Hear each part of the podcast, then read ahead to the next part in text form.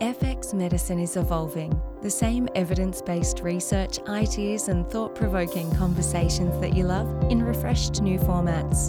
To help co create it with us and for member rewards, sign up at fxmedicine.com.au. For now, enjoy this podcast previously recorded with Andrew Whitfield Cook. This podcast is intended as healthcare practitioner education only and is not a substitute for medical advice, diagnosis, or treatment.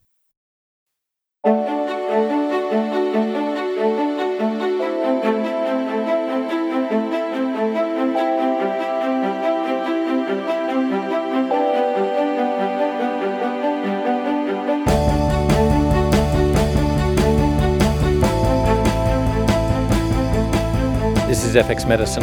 I'm Andrew Whitfield Cook. Joining us on the line today is Julie Seamer, a naturopath and herbalist who has an extensive career working in both practitioner only and retail spaces as a trainer, educator, and writer. She firmly believes in a collaborative approach to patient care involving multiple modalities. Julie recently published her first book, Your Body is Your Teacher. It whispers until it has to scream which explores the concept of illness as an opportunity and not of shooting the messenger as a default. Julie is a passionate advocate for the destigmatisation of mental illness as one touched closely by suicide and is a staunch supporter of our profession. Julie, welcome to FX Medicine. How are you? I'm well, Andrew. Thank you so much for having me.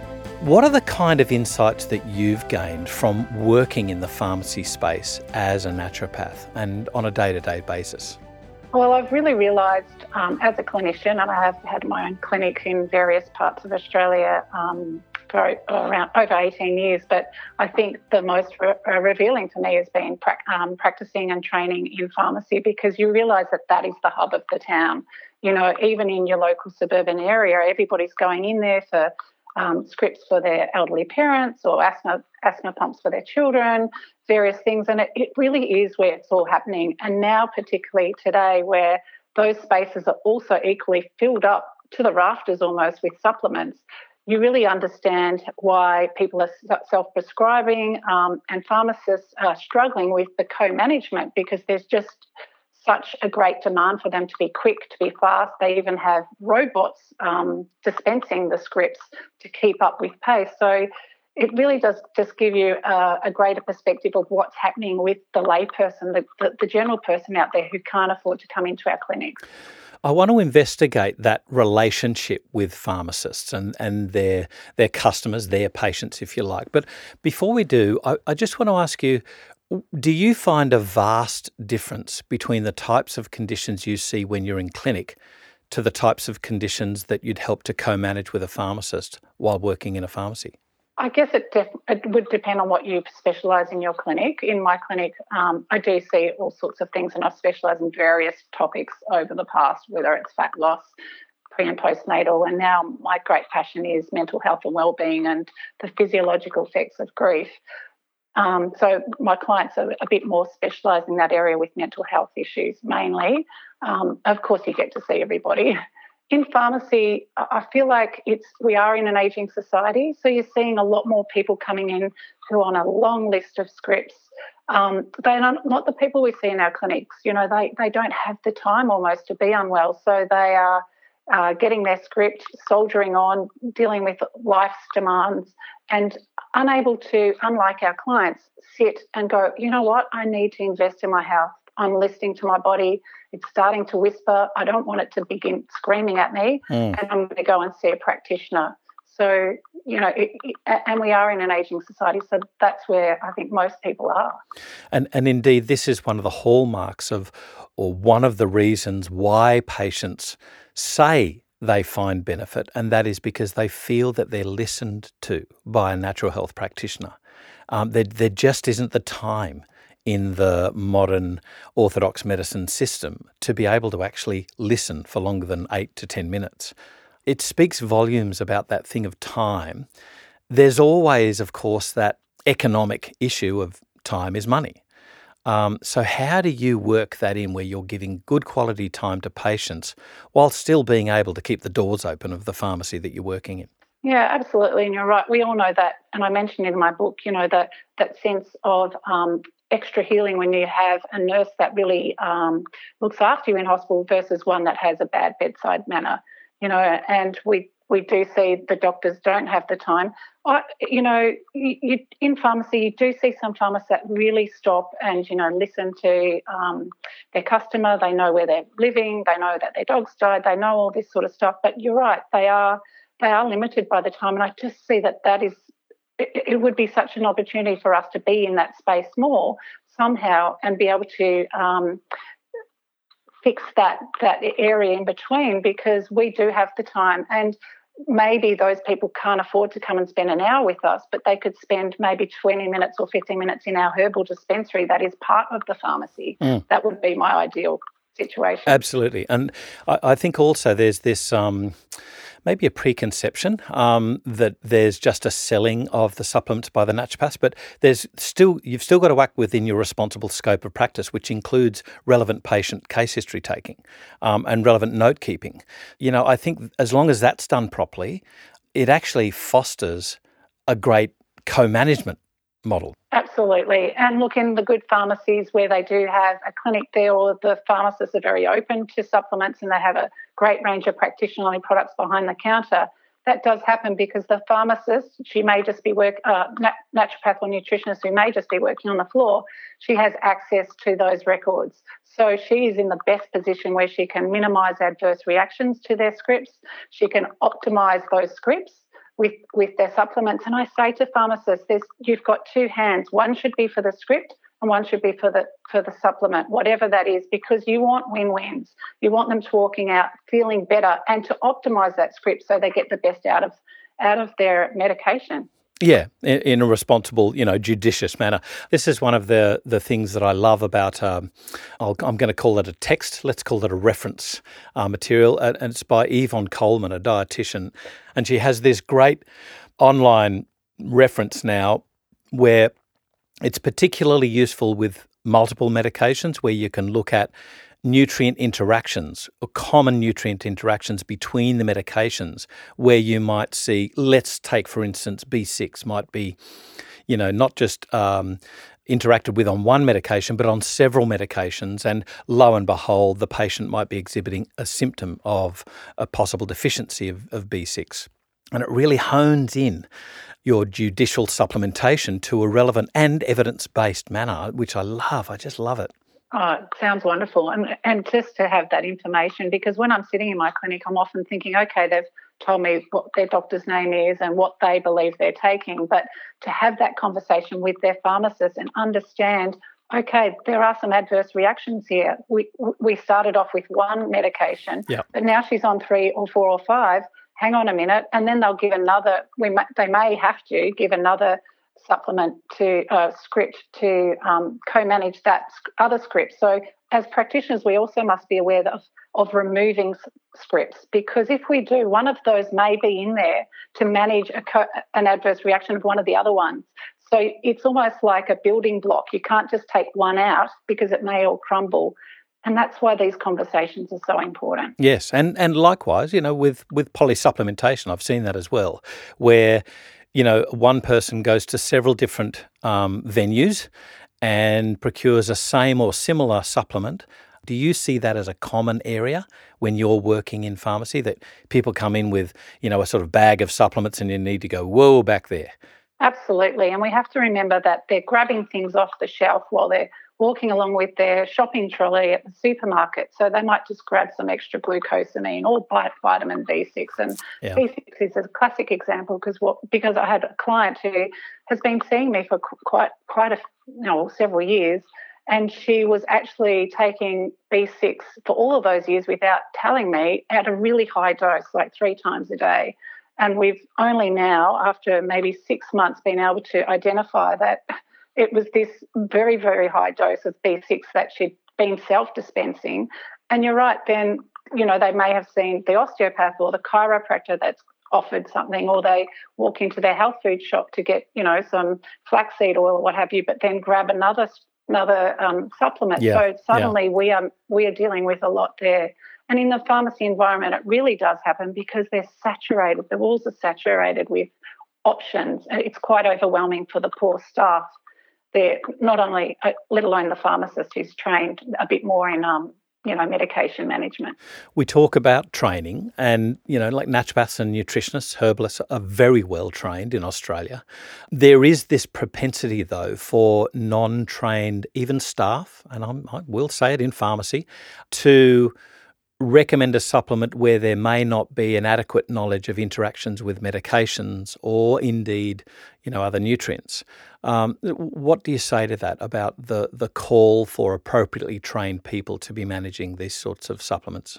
Absolutely, I think it is so important, and you know, unfortunately, we're dealing with economic factors where they are young staff. A lot of them are uni students. Um, they're on high rotation. They come and go. And as a trainer myself, I find that really hard because I'm, I'm trying to arm them with the knowledge and help them work with the pharmacist and their customers. But then, you know, two weeks later, it's a new staff member. So there is that as an initial issue.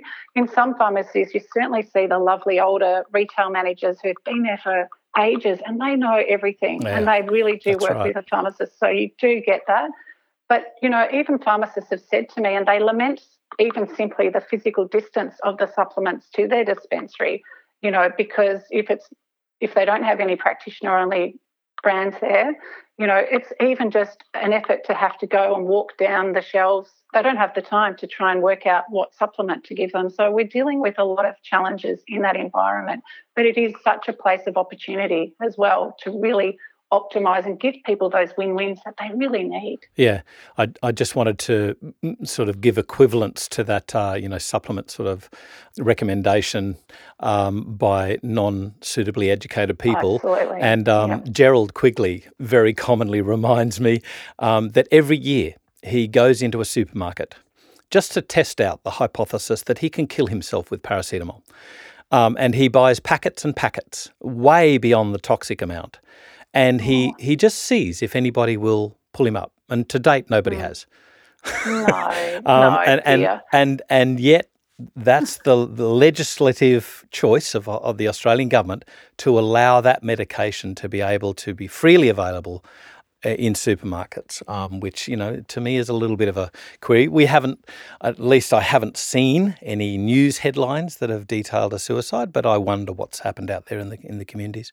It is really concerning. And Gerald wrote a beautiful um, review for my book, which I've got on my back cover. Ah. Uh, yeah, and he talks about just the fact that people aren't empowered. Um, trying to quote him here, but um, you know, he says that you know sometimes there's hope because he talks about um, the misconception that once you're in the illness system, there's no escape. The diagnosis and treatment accepted with a feeling of resignation. Sometimes there's hope, but Australians are living longer. Chronic diseases being heavily treated with drugs, and little encouragement is offered to become self empowered. Now, we've got that case of self prescribing versus not being self empowered and just going and getting, you know, that quick fix. Yeah. You know, rather than exploring what the body's actually telling them. Would you call it self prescribing or guided prescribing? You're right. We are we we are influenced very heavily, aren't we, um, by marketing and uh, you know all all the various outside influences, both in the pharmaceutical realm and then the supplement realm. And then, luckily, as practitioners ourselves, we're educated and we have the influence of the practitioner-only brands influencing our our choices as well. So you know, it, it's not as simple as, okay, you make the choice for yourself. You don't actually realize that you're being influenced a lot of the time. Let's discuss your book, um, Your Body is Your Teacher, a little bit. A, a couple of the chapters. Um, you mentioned Gerald Quigley spoke about empowering. What do you find is, A, the, the major stance, if you like, of patients in your clinic versus patients that you see in pharmacy with regards to their feeling of empowerment? And how do you tackle that? Yeah, uh, you know, and I, I will be mentioning my presentation, my book launch, because my clients are such an inspiration because they have taken that time to invest in themselves and they're understanding that there is a mind body connection, you know, that whole story of psychosomatic medicine, you know, where our cells do tune into our thoughts and they influence, you know, by um, our mental patternings, just as our physiological um, functioning, you know, or, and the other way around. So, yeah, it's you know, there's this sense of illness and overwhelm with mm. most people. You yeah. know, they feel overwhelmed by illness and they want to stop it, versus the people that we see in our clinics who understand this is an opportunity and that I should hone in my illness recovery abilities because it actually makes me healthy, healthier. And and from that, you don't need to be sick to get better. There is always better. So, and I have a chapter on one a lovely older lady who came in saying, "Oh, there's not much wrong," and we we managed to improve her well-being and optimize her longevity in so many ways that it was phenomenal and it was unexpected to her. And as practitioners, we're lucky because we see that a lot. But in pharmacy, you're dealing with the very other end, yeah. Know, where they're just trying to cope. Yeah, that's right. But you also, I read in your bio, the opportunity and not shooting the messenger. What do you mean by that? Absolutely, not shutting our bodies down and, and also not making them wrong. And that is probably the key message that my, my clients teach me is that they learn not to make their bodies wrong. They understand, oh, these are my symptoms. My body's telling me something. Here's an opportunity to check in, listen, recalibrate, grow. And, you know, some of those stories aren't happy stories. It might be a, a, a, an acute um, issue that becomes a chronic disease that becomes you know, cancer and, and they're really struggling. And I do include a chapter on oncology because it, it is not always happily ever after. Some people really um, battle with illness, mm. but it's how they rise to that occasion and how they manage manage themselves during that that really you know really makes a difference.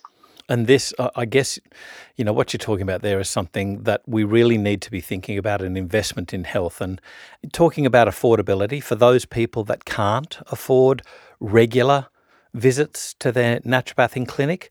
What about a co-management, you know, sort of model between the naturopathic clinic, a visit every now and again, to the naturopath working in the pharmacy, looking after the the symptoms, talking with the pharmacist, dialoguing with the doctor. I mean, that that's to me is the perfect healthcare system. How wonderful! And you know, it, it is unfortunate because I would I would love, like many of us, to be in a pharmacy environment where we can make a bigger difference, but we're not going to get paid enough. We may get 25 an hour. And, That's right. You know, we're professionals. So to be able to bridge that gap, and yeah, you're right. So say, okay, now, you know, Tammy at the local natural, uh, local pharmacist that you're seeing, she'll manage you until you see me in six months. And you have that dialogue together. Now, what a great thing because a lot of practitioners struggle with the co management with doctors because they're very close. They don't have the time. It's a it's a rare treat when we are able to actively co-manage. Um, so oh, that's a great idea. I was happy to, as a registered nurse to to sort of handle remedial situations, but once it got into a complex situation, I had my favourites.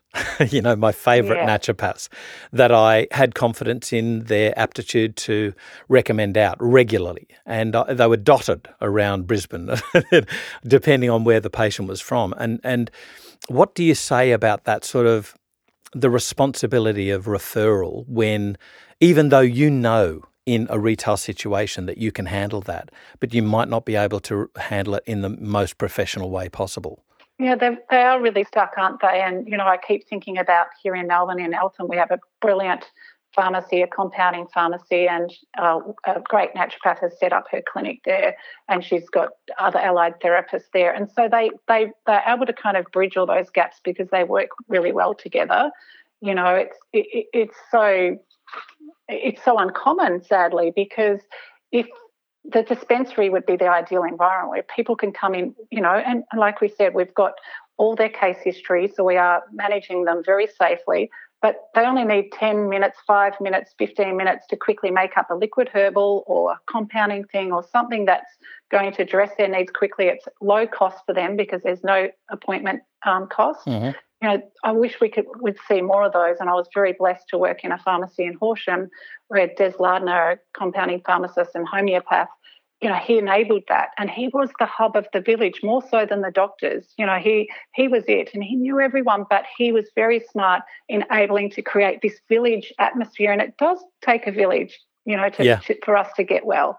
But he had that village in his space. And very clever. Yeah, and it's a win-win. Yes, and I think you know you really are talking about the term that rolls off the tongue, but really needs to be thought about: the community pharmacist. Um, and, and, you know, I've spoken with like Jackie Hagedimitriou in Brisbane, and she runs these community health programs. Um, there's um, Amanda Bryce, Anna, Anna Natuzzi, and Dr. Sally Price over in Western Australia who run these community programs. Um, and it's a it's a whole as you, we've just been discussing a co-management here between uh, you know pharmacist, naturopath, GP, um, and nurse. I, I, should add in Wonderful. there. Um, Wonderful. Uh, yeah, so it can happen. In, in, it does happen. We just wish it would happen more. yeah, I know. And, and, as a you know a, a rep for prac only brands, and seeing a lot of naturopaths and some of them practicing from home or in their clinic, and they they are struggling to see people. And of course, we've got many of us are successful and busy, but then there are the quiet times, and you think, gosh, if only I could use my time more effectively. Now to tap into a community pharmacy where you can bring your skills and knowledge and really help bridge that gap. This is what we need more of. Absolutely. We know that you're a passionate advocate for mental health. Um, indeed, you've been touched closely by suicide. Tell us a little bit about that and the reasonings behind writing your book and including chapters of mental health in there. Absolutely, yeah. So, um, my partner committed suicide when I was pregnant with our boy. Um, and I really noticed with him and very capable, sort of type A personality person, a beautiful man who had a pride issue with his mental health and wasn't really being very open about it. And of course, you know, we see gladly we're seeing more people talk about it, and people in the media and pro- people with high profile are able to uh, open up that they're bipolar or they have some mental health issues. But there's still that sense where um, symptoms wear you down and you're stopped by illness, and there's illness and overwhelm. And my partner did suffer from many health conditions, food intolerances. He had chronic back pain, and pain, of course, is one that you know is very difficult to live with. So I really wanted to explore that in, in a chapter in my book. And of course, it, it really inspires me in my clinic. And now I do um, deal with a lot of my clients who are in the same shoes, or they've had, you know, they've lost a son to suicide or a daughter, or, you know, so mental health is a real passion of mine. And it was really something important to explore in the book. What do you have to say about the support systems in Australia for mental health or for, men- for those suffering from uh, mood or, or mental health issues? I, I, think it's it's certainly improving, and we're we're getting into a better space. But there's still that thing of making our bodies wrong, yeah. and you know, it's always.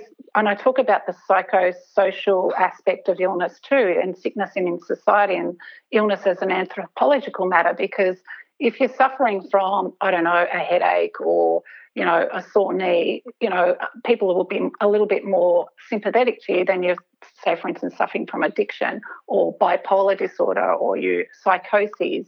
And I think there's a few people in the media that are now openly talking about their own personal problems with this, but we certainly have a lot, lot of work to go to. And it's interesting how in my clinic, I actually find co-management and ref- more referrals with counsellors, psychotherapists, psychologists, um, more so than doctors because they understand the mind body thing because they see it every day in their clinic. They see that these people are having, you know, various mental health challenges, but there is this physiological aspect that needs to be joined together for, to, for them to actually recover. What about uh, the initiation of that conversation, though? The difficult conversation where you suspect something's wrong, but you don't know, and they're not opening up about it. And I've, I guess from then you go to what about you know responsible referral? Do you tend to refer out just to make sure that they're checked out by the appropriate health professional? Um, how do you manage that? Yeah, I always say to them, I can work with the physiological parts of your body, the nuts and bolts, but it really it does take a village for you, as you understand for your children. It takes a village. It takes a village for you, and you may see, uh, you know, a therapist or a hypnotherapist for a while, and then you may see someone else. But for me to really get the best benefits of their health and well-being uh, from my various testing and supplements and support that I give them, I, I, really do encourage it. So not all of them take that up, but at least there's the conversation and they start to understand. Wow, and you know, one of the um, very interesting chapters in my book was on the um, was on was on a beautiful client who'd lost uh, their sense of taste and smell from grief, and how how grief really impacts our our body. You know, and then then they're just managing the the health, the body parts by you know whatever way, and not realizing oh, there's this underlying emotional, so uh, spiritual aspect that I need to work on. So of course, if we can work on that while we're working on the bodily parts, it's perfect. We'll get the best outcomes for that person.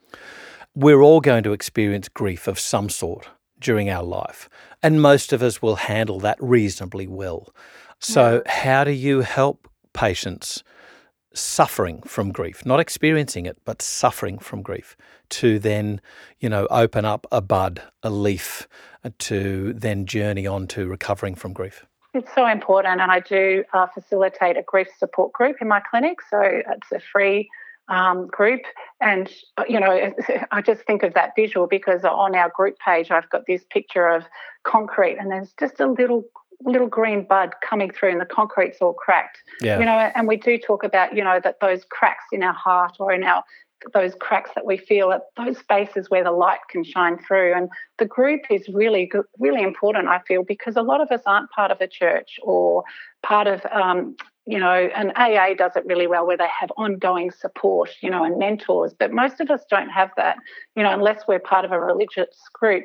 And we all experience grief. You're right, like every one of us in various ways. And it may even be not a loss that you've had, you know, pre- recently or a long time ago. It may be that your child is disabled and you are grieving the loss of your own life, your ability to have a career yeah, or what have you. So, yeah, so grief looks in many different ways. And it's normal. Let's make this normal. Let's talk about it. Let's not make our bodies wrong. You know, disease and grief and anything that happens to us is always an, an initiation into personal leadership. So with the group, it's interesting because some people will talk openly and share, others may cry, others may just benefit from listening and understanding and getting that perspective wow, I'm not alone. Everybody has grief. Everybody's carrying something.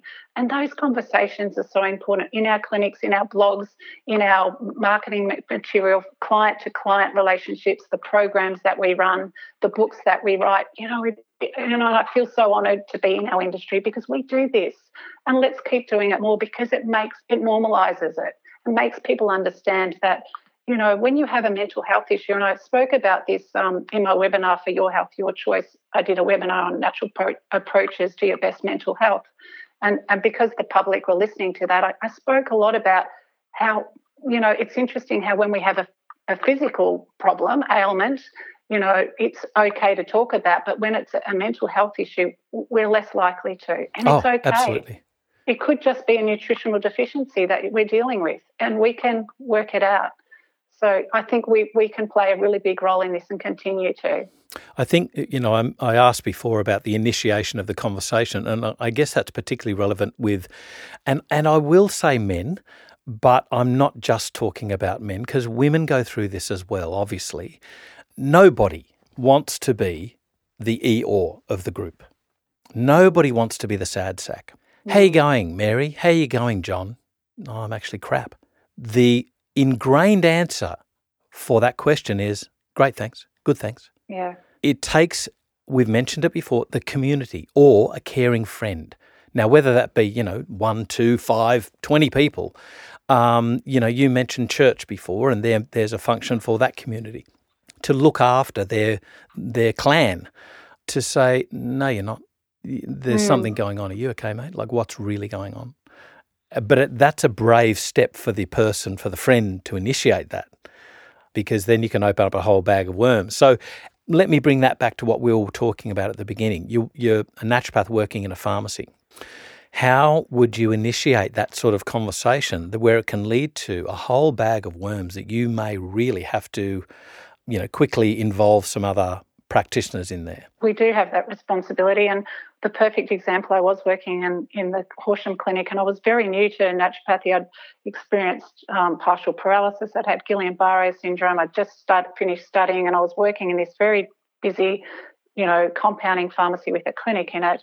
And it was during a long period of drought, uh, 12 years of drought out in the Wimmera, the wheat belt of right. Victoria, the West. And most of the clients that are coming in were big, burly farmers who were suffering mental health issues mm. and risk of suicide because of the pure fact of their financial burden and, the, and that they were like maybe third generation farmers who were just beside themselves, having to put down their animals. And, and as a new practitioner, I was like, wow, okay, this is this is so important what we do and what I do from here. You know, it could be life or death for someone and not over dramatizing it, but you know, we we have a responsibility.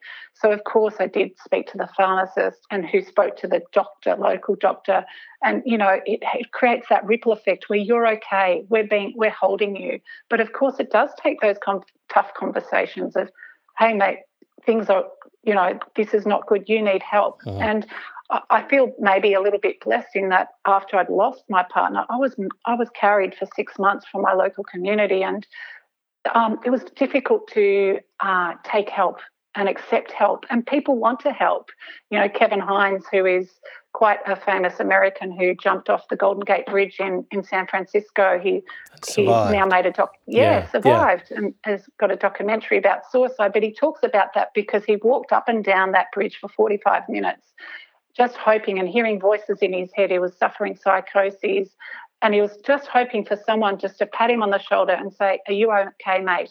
And I don't think we have to try and have the answers. We just have to be human and say, Are you okay? Do you need a hand? Or just anything that just connects people and gets them, makes them feel that somebody else is there. And certainly somebody else is there. Um, you mentioned a couple of words there, are you okay? And I just wanted to do a call out for anybody listening or anybody who might have patients they need help with. And in Australia, we have this brilliant initiative called Are You OK? Um, are you OK? .org.au. Please um, use that that um, resource there for people. There's others as well, isn't there, Julie? Yes, that's right. Of course, Lifeline and I think Headspace is really good for younger people. So we certainly have got, um, you know, those numbers. I think they're 24 7, a lot of them that you can call and have somebody talk you through things. You mentioned farmers, and I, I want to do another call out to a, another segment of our community. That's builders in the building industry. Um, uh, mates in construction. Um, for we, you know, we're losing about thirty people in the building industry per month. I think the latest stats are, um, which is a sad and sorry state of affairs in Australia. There is help there, so please access these resources. Julie, is part of the dilemma that we're seeing that we're just now failing to listen to our bodies? Oh, I would have to agree entirely. You know, um, my chapter in the Healthy Body book is called Your Body Knows Best. And perhaps we have become so disconnected with ourselves, and this does happen in the mental health area as well as the mm. physical area, where we're just shutting things down. We need an antidepressant, we need a painkiller to numb things, to function. You know, behind every symptom, there does lie a purpose. And I quote um, Edgar Heim in my book. He says, Interestingly, in the course of the 50 year lifespan, the average adult suffers one life threatening illness 20 serious illnesses and around 200 fairly serious illnesses. So, considering those statistics, it's interesting because we are we avoiding the inevitable? Uh, um, why are we not allowing our body to show any signs of sickness? And of course, back in the day when a child was unwell, you know, childhood illness was always um, you know, quite serious infectious illness. Um, and if the child survived or when the child survived, it helped um, them strengthen, emerge as a stronger, wholer human being. And of course, um, any kind of conflict gives us greater maturity and growth. So maybe trying to approach our bodies with that reverence and saying, wow, it's telling me something, instead of quickly racing off to the pharmacy to get that quick fix and to soldier on. There comes a time when the body will start to scream, and that's the time when we really need to address our discord. Julie, such wise words. I, I, I, love how you said with reverence, and, and I really do think we need to give more reverence to A, what our bodies are telling us, but B, also the natural medicines available um, to, to help, whether it be an adjunct or, or an alternative um, in a responsible system. Um, I love what you how you've worked that into both a retail space but also a practitioner clinic space, and you're engaging this dialogue for a, a far better healthcare approach than what's been previously shown. Um, well done to you. Good work. Thank you, Andrew. And of course, as any practitioner, you know, I've, I've, done this because I've had my own health crises too. And, you know, none of us like being sick. So as practice, we're often inspired by our own um, discord as well. So it's a great conversation to have. And I've just felt um, very blessed to sh- share with you today. This is FX Medicine. I'm Andrew Whitfield Cook.